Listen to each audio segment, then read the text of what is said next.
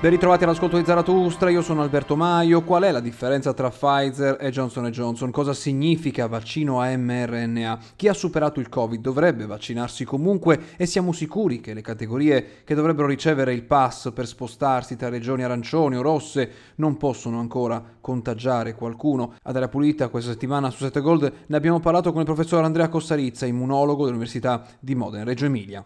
Partiamo dal blocco di Johnson Johnson. Si è detto che Johnson Johnson è stato bloccato anche perché è un vaccino simile ad AstraZeneca. Ci spiega in che senso è un vaccino simile ad AstraZeneca? Ma anche il vaccino Johnson Johnson è basato sull'utilizzo di un adenovirus che contiene un frammento del DNA del coronavirus, per cui da un punto di vista tecnico è, è identico ad AstraZeneca nella sua diciamo, costruzione e nella logica che sottende alla sua utilità.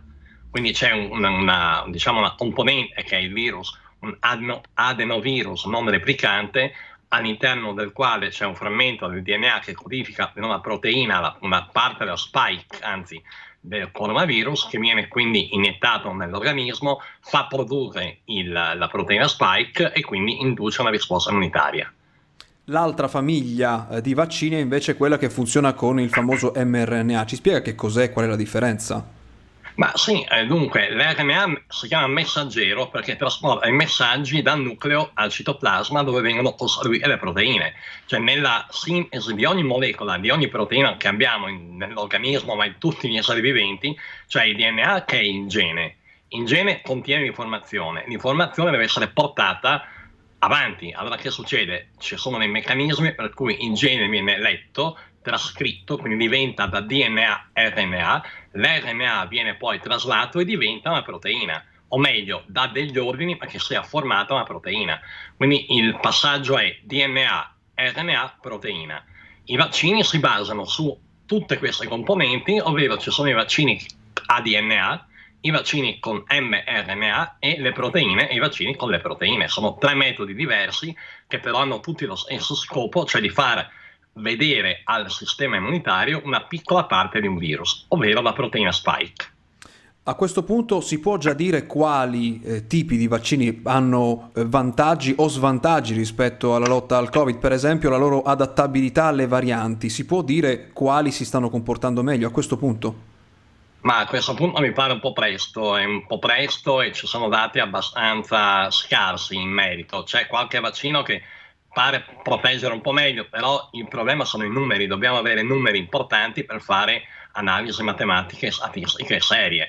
Eh, per sentito dire o casi aneddotici non, non, valgono molto, per cui aspettiamo di vedere i numeri. Sembra che i vaccini in questo momento proteggano molto bene dalla variante inglese, che non è più una variante, qui da noi è proprio il, il ceppo dominante, un po' meno dalle altre varianti, però attenzione perché ci sono molti lavori in vitro, cioè in provetta, allora, il fatto che un, che una, in, in siero di un paziente o di una persona vaccinata sia meno capace di neutralizzare un virus non vuol dire che non funzioni, vuol dire che l'attività è un po' minore, però funziona lo stesso. Eh, quindi è un po' come eh, è, è, un test che viene fatto che ti dice qual è il titolo del, del siero, cioè quante volte puoi diluire in siero di una persona vaccinata perché questo funziona ancora. Ovviamente più lo diluisci, più è potente perché vuol dire che contiene più anticorpi in partenza. Naturalmente questi sono test in vitro assolut- assolutamente validi, però non dicono esattamente qual è la vera protezione nell'individuo. Questo ancora dobbiamo capirlo rispetto alle varianti. Facciamo una breve pausa e poi torniamo. A Zaratustra l'intervista al professor Andrea Cossarizza, immunologo dell'Università di Modena e Reggio Emilia, si parla di vaccini e di pass per muoversi tra regioni al tempo del Covid.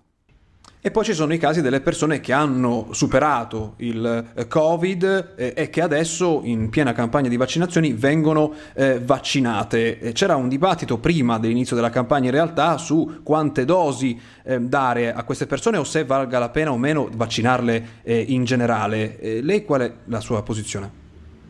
Ma io credo che per un certo periodo le persone che hanno avuto il Covid e sono guarite siano protette, nel senso che è un'infezione virale e tutti sappiamo molto bene, per esempio dagli studi sull'influenza, che quando ti fai l'influenza stagionale lo stesso anno non ti ammali più, perché hai già prodotto anticorpi e cellule T contro l'influenza.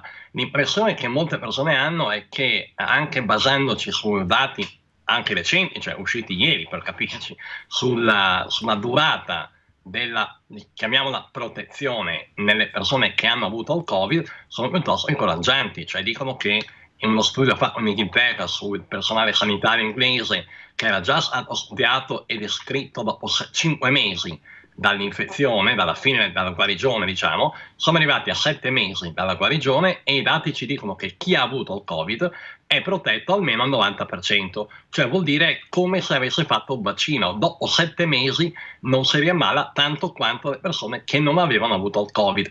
Quindi diciamo hanno una protezione piuttosto buona se vaccinarli o non vaccinarli è un problema che stiamo cercando di affrontare. Io ho l'impressione che chi ha avuto il Covid per un certo periodo possa stare bello tranquillo e come vaccinazione potrebbe essere sufficiente a fare una dose, in quanto in la malattia o l'infezione naturale, diciamo, dal virus è come se avesse fatto la prima dose di vaccino, per cui con una seconda dose, eh, ovvero con una dose soltanto che diventerebbe come fosse la seconda dose, io credo che potremmo stare abbastanza tranquilli. Questo però sta alla decisione del medico che sarà a fare il vaccino al momento. Speriamo di no, speriamo proprio di no. Nessuno deve decidere senza avere dei dati scientifici solidi. Bisogna avere dei dati, quando abbiamo dei dati, raccogliere eh, delle informazioni e alla luce delle informazioni fare delle linee guida che ti dicono cosa devi fare, perché non possiamo lasciare tutto alla creatività delle persone. E se, si vede cosa accade con, con, la regionalizzazione della sanità, in cui ogni regione fa un po' quello che gli pare, o almeno lo ha fatto per un certo periodo. Spero ora le cose cambino un po', però eh, ci vogliono linee guida molto precise bisogna che la comunità scientifica si metta d'accordo, cioè che facciamo dei, degli studi o che raccogliamo i dati che ci dicano cosa fare in maniera razionale. In questo momento probabilmente la decisione è lasciata alle singole persone, però non è un granché.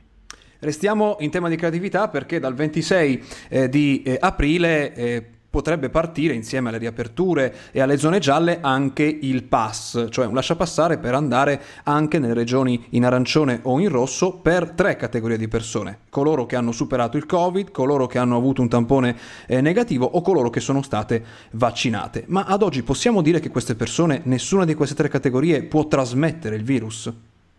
Beh, direi di no, non si può proprio dirlo. Cioè, chi ha il tampone negativo, verosimilmente, è quello che è più sicuro dal punto di vista della trasmissione, cioè se non hai il virus non lo trasmetti, quindi chi ha il tampone negativo quello va bene, ma gli altri due no, nel senso che abbiamo visto più volte che il fatto di avere gli anticorpi o il fatto di essere protetto e vaccinato non garantisce dal prendere l'infezione e poterla trasmettere senza ammalarsi, cioè persone che hanno avuto il Covid o che hanno fatto gli anticorpi o che hanno una risposta immunitaria buona e che si trovano ad avere un tampone positivo, cioè ad avere di fatto il virus nelle altre vie respiratorie, ce ne sono, per cui non c'è la sicurezza assoluta di non trasmettere un virus da parte di persone che sono vaccinate o che hanno avuto la malattia. È per questo motivo che invitiamo tutti a continuare a portare la mascherina, perché eh, non solo non, non non devi trasmetterlo, ma neanche prendertelo, perché ci sono comunque delle varianti